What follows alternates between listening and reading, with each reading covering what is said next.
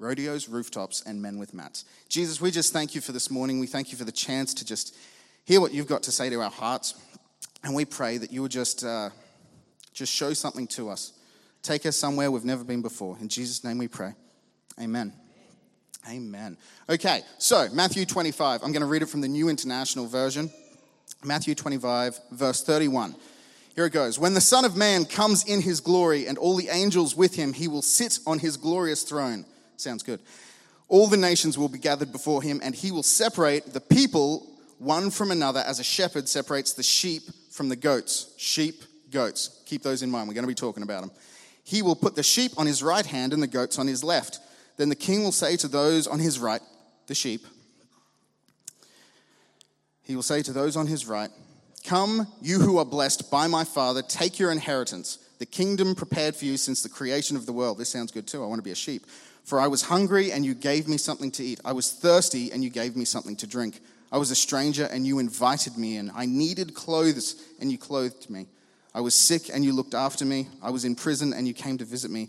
Then the righteous will answer him Lord, when did we see you hungry and feed you, or thirsty and give you something to drink? When did we see you a stranger and invite you in, or needing clothes and clothe you? When did we see you sick or in prison and go visit you? The king will reply, Truly I tell you, whatever you did for one of the least of these brothers and sisters of mine, you did for me. Then he will say to those on his left, Depart from me, you. Oh, this is bad. Don't, don't be the left. The goats are on the left, just in case you've forgotten. Okay. Depart from me you who are cursed, into eternal fire prepared for the devil and his angels. For I was hungry, and you gave me nothing to eat. I was thirsty, and you gave me nothing to drink. I was a stranger, and you did not invite me in. I needed clothes, and you did not clothe me. I was sick and in prison, and you did not look after me. They also will answer, Lord, when did we see you hungry or thirsty, or a stranger, or needing clothes, or sick, or in prison, and did not help you? And he will reply, Truly I tell you, whatever you did not do, Whatever you did not do for the least of these, you did not do for me. So what? So what? So, so Jesus is looking for sheep, right? The goats are the people on the left, sheep are the people on the right. So Jesus is looking for sheep. And, he, and, and, and sheep deal with what? Sheep look after food and water and clothing and, and, and shelter and protection and care and companionship. Yeah. Interestingly enough, if you if you ever did psychology or some random class I did in high school, we learned about this guy called Maslow, and and he had a, like a hierarchy of needs, and uh, and the first three levels of Maslow's hierarchy of needs are dealt with right there in what Jesus was talking about, which is very interesting. In fact, the first three levels are the three levels that require outside assistance. If you have the first three levels, then you can create the next two levels. So that's just an interesting side note if you're ever interested. But we, we find out that Jesus is actually interested in people who are sensitive and responsive to the needs of the brokenness around them, right? Because you'll notice that the, the goats weren't responsive. The goats may have noticed the problem, but they didn't do anything about it. But Jesus was interested in the sheep who were, who were sensitive and responsive to the people around him. Now, even more concerning is that these people, everyone thought they were okay with Jesus right? The sheep and the goats came towards Jesus. He gathered everyone together, and you notice everyone called him Lord. The sheep called him Lord, and the goats called him Lord. And so it just, it always scares me a little bit. Am I a sheep or am I a goat? Because apparently these guys didn't even know before Jesus separated them. And so, and then if, if, if sheep are the ones that we need, if sheep, are the, if sheep is what Jesus is looking for, people who are sensitive and responsive, I want to be a good sheep, right? Sounds like a strange thing to say, but I want to be a good sheep. And so, how do I know if I am being a good sheep? Because these guys apparently didn't even know beforehand. How do I know if I'm being a good sheep? Let's find out. I want to know where's a good sheep? We need a good example because if we can figure out a good example of who was a good sheep, then maybe we can reverse engineer their decisions, right? If we can reverse engineer their decisions, then maybe we can make sure whatever they use to apply to their life, I can make sure that application is in my life. And then by definition, even if I'm a goat, I can become a sheep. Follow the logic, right? Yeah, okay. So here's this thing. I was reading through it, and this one just jumped out at me. Okay, the healing of the paralytic at Capernaum. It's actually found in three of the four Gospels. You can find it in Matthew chapter 1, verse 8, Mark chapter 2, verse 1 to 12, and Luke chapter 5, 17 to 26. All three accounts are included with slightly different variations in the details, but we're going to take the one from Luke for today. And I just want to see what we can pull out because if we want to be really good sheep, yeah, and we want to we want to know what it's like to, to meet people's needs, I think this one's just a really interesting example.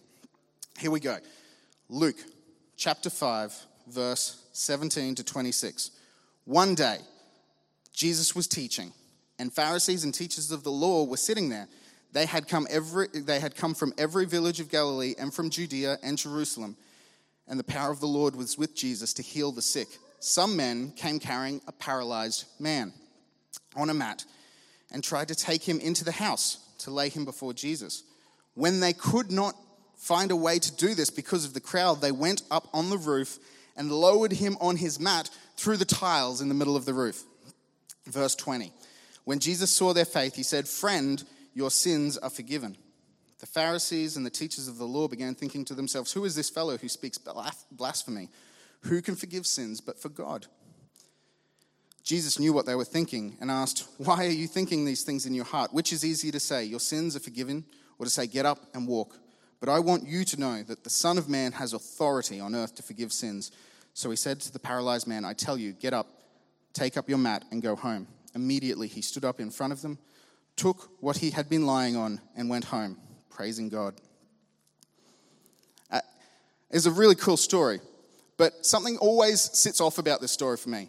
Well, a few things sit off about this story for me. One of the things is this that in actually in a few different translations this was from the new, uh, new international version if you read other translations it says that jesus saw the faith of the man's friends and proclaimed his sins forgiven that's a, that's a bit of an off moment for me right the second is it said the, the man had friends this never sat right for me because as far as i'm concerned if you live in a world with, with no wheelchair access to any buildings because wheelchairs haven't been invented paralyzed men don't have friends can I just point that out? Like, you would not be the friend of a paralyzed man in a world with no wheelchairs. Just going to put that out because if you've ever had that friend who, you know, oh, you want to go over here? Oh, look, I don't have any money. Don't worry, I'll shout you.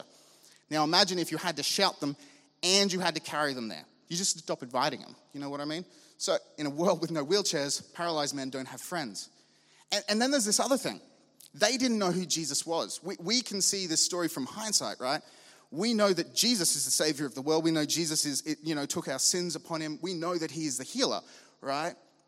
They didn't know that much about Jesus. So if you take this, take a screenshot of this in verse 19. In 19, they've brought the guy to where Jesus was, they've got him up on a roof, they've opened up the roof, and they're lowering him to Jesus. Jesus hasn't done anything by verse 19. At that point in time, could you imagine being one of the people leaning through the hole in the roof, holding on to the guy to make sure he doesn't fall because you don't want to be the guy who drops the disabled guy. That makes you cruel, right? And, you, and you're not lowering him to Jesus, the Messiah, the Savior of the world. You don't know who Jesus is. You, you know that Jesus is this crazy guy who said things like, you know, if you want to go to heaven, you got to eat my body and drink my blood. That's a bit crazy, right? You know, he was this crazy guy. They knew cool stuff happened around him, they didn't know he was the savior of the world. They didn't know this guy's sins were about to get forgiven. But here they are, leaning through a hole in a roof, lowering this guy into a crowded room. And the question is, how did they get there? Because I think these guys might be good sheep. Anyone thought they might be good sheep? So if they're lowering them into the hole, how did they get there? You know those moments in life where you stand for a moment and think, how did I get here? I had a moment. Can I share the moment with you? It was many, many moons ago. I was probably about 14, and uh, my brother and I hopped in the car. We knew our, my family, well, my cousins, my uncle and auntie were at a rodeo camp draft. They were camp drafting, but there was a rodeo on at the same time. So we went down to the Dave to visit them. I don't even remember where the camp draft was, to be honest. And so we just hopped in the car and drove down there. We are just hanging out with my cousins. And I rocked up, and I've got a cousin about my age. He might be a couple months older than me. And the moment I hopped out of the car, he said, Colin, we're good mates. Colin, I've had a great idea.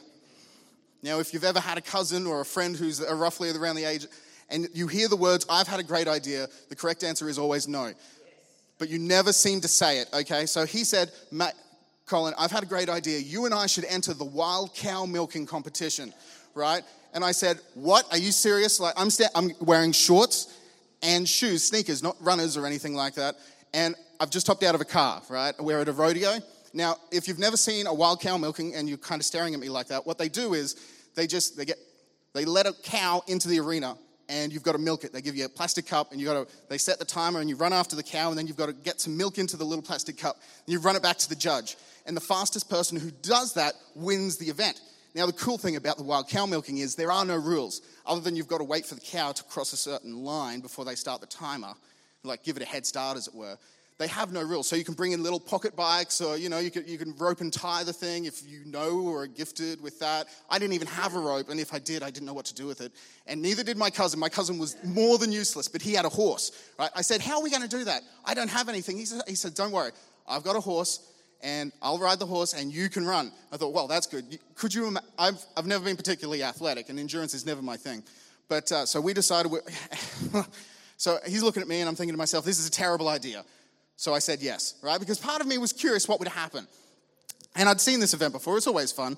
And so, and that was in the morning. I had all day to think about this. And all day I was thinking, this is a terrible idea. This is a terrible, it is actually getting worse. The idea is getting worse. Well, then it got even worse because by the end of the day, now I'd seen this event before and they always had like old dairy cows. They can't run that fast, you know. Well, this particular rodeo decided that they did not have sufficient amounts of milking, lactating cows to sacrifice, so they decided to use steers, right? And what they did was they put like a, a glob of like glue or tar on the inside of their back leg. If you've ever been near a cow, they don't like you putting your hand on the inside of their back leg ever. And so they use steers. Now, now that's one thing. Now, a cow, you know, plods along fairly slow. Steers run a little bit faster for me. And worse than that, so I watched these. I was we were, we were second last in the event, and I watched event after event. They were taking like 20 minutes to try and you know tackle these steers. They had motorbikes and rope and tie, and everyone was doing their thing. It was crazy. And I'm standing there, not prepared for this at all. And then next thing you know, we're in the arena, right? And I'm standing beside the chute. And for all intents and purposes, they put in the chute in front of me the largest steer I'd seen all day. This I couldn't see over its back right? At the lowest point, you know how they kind of curve down? I couldn't see over its back, and its head was hot. It was, and it was looking down. You know when you kind of look at a cow and you think maybe it's got kind eyes? Well, I looked at this cow and it looked hungry for me, right? This is what I'm talking about. It was like all muscle all the way. And so I'm standing there and they're going to drop the barrier and you've got to wait Wait for the cow to get, you know, past a certain line before you can chase it, give it the head start. And if you, if you don't wait, then you get disqualified. And part of me is like, should I just like break the barrier and disqualify myself? Oh, sorry. Or, because there's all these people watching the event and this is a really bad situation to get into. And I'm thinking, how did I get here? How did I get here? This is a strange moment. And then it happened. They, they dropped the barrier, and this thing, I swear to you, it jumped from the chute past the line, which was like five meters in one jump. This, this thing was just raring to go. And I'm thinking, how am I supposed to catch this, right? So it jumps. And worse than that, my, my cousin's thinking he's on a horse, so he can like corner it, then expect me to do all the, you know, get in there. I think there's two stomps and Colin's gone. That's what this cow's looking at me like. And, uh, and then, so it jumps straight over the line, and we can chase it. And then it stopped and laid on the ground. I'm not even joking you. I'm not, it laid on the ground. I was shocked. My cousin was shocked. I ran up to it. I put my hand, got the glue, we finished in 12 seconds. Yes, 12 seconds. It cost me $5 to enter the event, and we got $400 prize money out of it. I tell you, it was a good day. It was a good day. Yes, that's right. And all of you are wondering, what does this have to do with the guy in the roof hanging on to Jesus? You know, the only thing that made the difference for me to take me from a spectator at a rodeo to the winner of the event was the power of yes. Like the willingness to say yes. So, so these guys, they carry a man to Jesus and they lower him through the roof. So I wonder, I wonder if the, one of the ways that sheep can be good sheep is that we just find someone who has a need, who we can lift up, and then we say yes to every opportunity that takes them closer to Jesus. Find someone we can lift up, and then say yes to every opportunity that takes them closer to Jesus imagine these guys, they're walking, walking through the street because, like I said, paralyzed men don't have, don't have friends these days, uh, you know, when there's no wheelchairs. And, and so they're walking, there's a group of them, they're walking to Jesus, uh, you know, because they heard the crazy guys back in town, but they like what he says. You know, he says some pretty cool stuff. And there's always cool things happening around him, so we're going to go visit Jesus. On the way what's this guy's name on the mat? Bazza. Is it? It's Bazza, is it? Bazza. You should come to Jesus. He heals people, right? Basil, you should come to Jesus. I thought of the most Australian name I could just for your benefit. Now, um, so, so, and all of the guys in the group, they're like, we don't want to carry him. Like, we're already late. It's going to be, you know, it's going to be hard to get a space. But one of them said, one of them's offered it, and the guy on the mat looks kind of eager. So now everyone, you know, even though they should, they want to say no, everyone says yes, right? They pick up the mat, they say yes, they pick up the mat, and then they start walking. They get to the house, and naturally, they're already running late. Standing room only. All the soft seats are taken up. The hard plastic chairs at the back are gone. It's standing room packed in the aisles. They can't get into the house. Well, now, now they're standing there holding the paralyzed man on the mat. So they've got two options. They could leave him here, which is, which is bad. Like, no one, you don't bring the paralyzed man to the house and then leave him outside so you can get a better view, right? No, well, they've got to do something with him. And someone in the group, because there's a group of them, they go, oh, what if we, what if we go up on the, oh, up on the roof? We might be able to hear. Now, no one carries a paralyzed man onto the roof of a house. That's cruel. He can't stop himself from falling off. Okay, yep, but everyone says yes. Somehow, someone, yep, okay, everyone says yes. So they somehow get the guy onto the roof. Now they're up on the roof. They're like, you know what? I can't see Jesus. I can't hit, it's muffled through these tiles. What if we just move some of the tiles? So now you've gone from we're late for the event to we're vandalizing someone's house okay? And so, but someone suggested it, and there's a group of guys, and, and when you're with a group of guys and someone says something stupid, everyone says yes, okay? So now we're taking off the roof, and now, okay, well, there's a spot, to, I reckon we could slot him in there. Okay, so someone else has said, so now we're the people dropping the disabled person into the middle of the crowd. What if he falls, right? This is, and we don't even know if Jesus is going to say yes to healing him. Like, this is just a crazy moment. How did I get here? I picked up someone who needed help, and I said yes to every opportunity that brought them closer to Jesus. And then Jesus steps in, right? Jesus steps in and he, and he completely changes it, completely changes the situation. Because sometimes, no matter how crazy it seems when we say yes to the opportunity to bring someone closer to Jesus, Jesus is always on the other side. That's really cool. Another thing that always jumps out at me about this is that that Jesus put the sheep on the right hand side and he put the goats on the left hand side. And the sheep were the good people. We want to be sheep. You know, one of the major differences between sheep and goats, other than, you know, the entire species difference between them? Sheep naturally are, they're naturally, they have a much higher flock instinct. Goats don't. Goats are much more independent. Goats, goats will follow a group when it works for their agenda, but when there's a nice tree over here, I don't care about the herd anymore. But a sheep, they know what a herd is. The sheep know how important a herd is. And what inter- what's interesting about that is no one person carried a paralyzed man to Jesus that day. It was a group of people carried a man to Jesus that day. It was, it was a tight knit herd of people. So, my question is who's your herd? Can you point to your herd right now? Can you point to your herd of people, your group of people, your flock of people who are actively this is one thing that you need to think about with your flock. Are they actively journeying together and actively seeking those who they can lift up and carry to Jesus on the way? Those are the two things I think are important for these sheep in this flock. Are we actively in a flock walking towards Jesus, or, or, or are we just kind of doing the goat thing out on our own? Like, I'm okay with doing small groups when small groups works for me, but when small groups doesn't work for me, right, am I the goat or the sheep? Right? This is just an interesting question because I think, I think a lot of times we meet the person, we see someone's need in, in their life, right? We see a need, we see someone who needs clothing, we need someone who's hungry, we see someone who's thirsty, we see someone whose basic need I can help with, I can lift them up. Then I think to myself, I can't do it on my own. Yeah, I am not adequate enough. I do not have enough to do this on my own. I can't bring this person to Jesus, this person on the mat. And I, I, got, I got to tell you, if that's your thought, I think that's goat thinking, right? Because goats are all about me. I don't have enough. But a sheep, right? The sheep knows, you know, the cool thing about sheep, they're completely useless on their own, right? Like they're fluffy and cute. They look like balls of fun. They, they, ha- they have, you know, no claws. They don't look fierce. Well, the rams do, but they just butt heads with each other. They don't care about anyone else, unless one of the people that he butts his head with, and I suppose. But you know what I'm saying? Like sheep are very, very, very, very useless in general. Their one greatest strength, their one greatest protection is in a herd, and they know this. And so, so a sheep who sees a need, their response is, "We can help. we can help. You know what I mean? And so the question is if you're a part of the flock, if you know who your flock is, can you, when you see someone, do you go, we can help? We actually had this moment. We do these things in this church called small groups, right? And if you're part of a small group, that's really cool. And, and I'm not saying you have to be part of a small group. That's not my point to this. My point is, do you know who your flock is, right? And so, but uh, we have a small group in our, in our church. And just this week, someone came to the group, and one of their friends has had this terrible emotional tragedy in their life. Absolutely devastating. And he brought it to the group. And, uh, and the first thing I, I said, well, the first thing someone else said, we're going to pray for that, right? We're a group, we're going to pray for that. And, and, then I said, and I said, what's the, what's the people's names? And, and they, they gave me their names. I said, I'm going to add them to my personal prayer list, right? Because I, don't, I won't recognize these names. I won't recognize these people. I don't know who they are. And as a group, we probably won't either.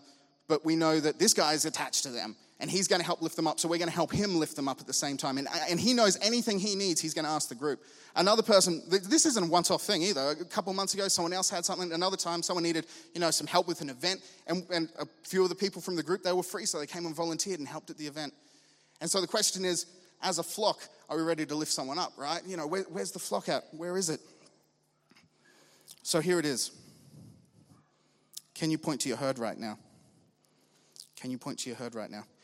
Are you part of a group who are journeying together, who are actively engaging and responding to the brokenness? Actively engaging and responding to the brokenness around them. Questions. Why don't you just stand with me this morning as I finish this up? It's just something to think about. Do you think you are a sheep or a goat? Have you remained sensitive to the brokenness? More importantly, are you still responsive to the brokenness? When was the last time you found someone, lifted them up, and said yes to every opportunity that brought them closer to Jesus? And are you convinced in the power of being in the herd? There's this uh, really cool author that I, I like listening to. He's a clinical psychologist or something like that. He's not a Christian, but he has really cool ideas. And here's this quote from him He says, To stand up straight with your shoulders back is to accept the terrible responsibility of life with eyes wide open. It means deciding to voluntarily transform the chaos of potential into the realities of habitable order. It means adopting the burden of self conscious vulnerability and accepting the end of the unconscious paradise of childhood, where finitude and mortality are only dimly comprehended. It means willingly undertaking the sacrifice necessary to generate a productive and meaningful reality. It means acting to please God in the ancient language. The writer of the book of Hebrews, he, he said this. He was talking to the guys, and he just kind of finished with this thought. He was talking about how they were a bit spiritually dull. And he got to this, this line. It says, Even though we speak like this, dear friends, it's in Hebrews chapter 6, verse 9. Even though we speak like this, dear friends, we are convinced of better things in your case, the things that have to do with salvation. God is not unjust. He will not forget your work and the love you have shown him as you have helped his people and continue to help them. We want each of you to show this same diligence to the very end so that you, what you hope for may be fully realized. We do not want you to become lazy, but to imitate those who through faith and patience inherit what has been promised. What are we doing with it today? I just, if you just close your eyes for me, I just want to, I just want to pray a blessing over all of us. Right where you're at, I don't know if, if, if you're the one who's broken right now. I don't know if you're the one who's, who's struggling. And I don't know if you're the one who's looking for a group. Or maybe you've just realized it's been a long time since you saw someone on a mat. Maybe you become insensitive because the hurting just hurt too much. Watching people's lives broken just hurt too much so you put it away. And this morning I pray that we will be a people blessed with sensitivity, a people responsive to the chaos and the brokenness that we find around us. I bless us to be people who carry joy like they're dancing in their kitchen into the world where people just need a little bit more joy and a little bit more hope. I bless us to be people who are committed to a group who, when they see a problem, don't say, I can't, but say, we can. Just the way Jesus wants us as sheep to find someone, to lift them up, and say yes to every opportunity. In Jesus' name we pray. Amen.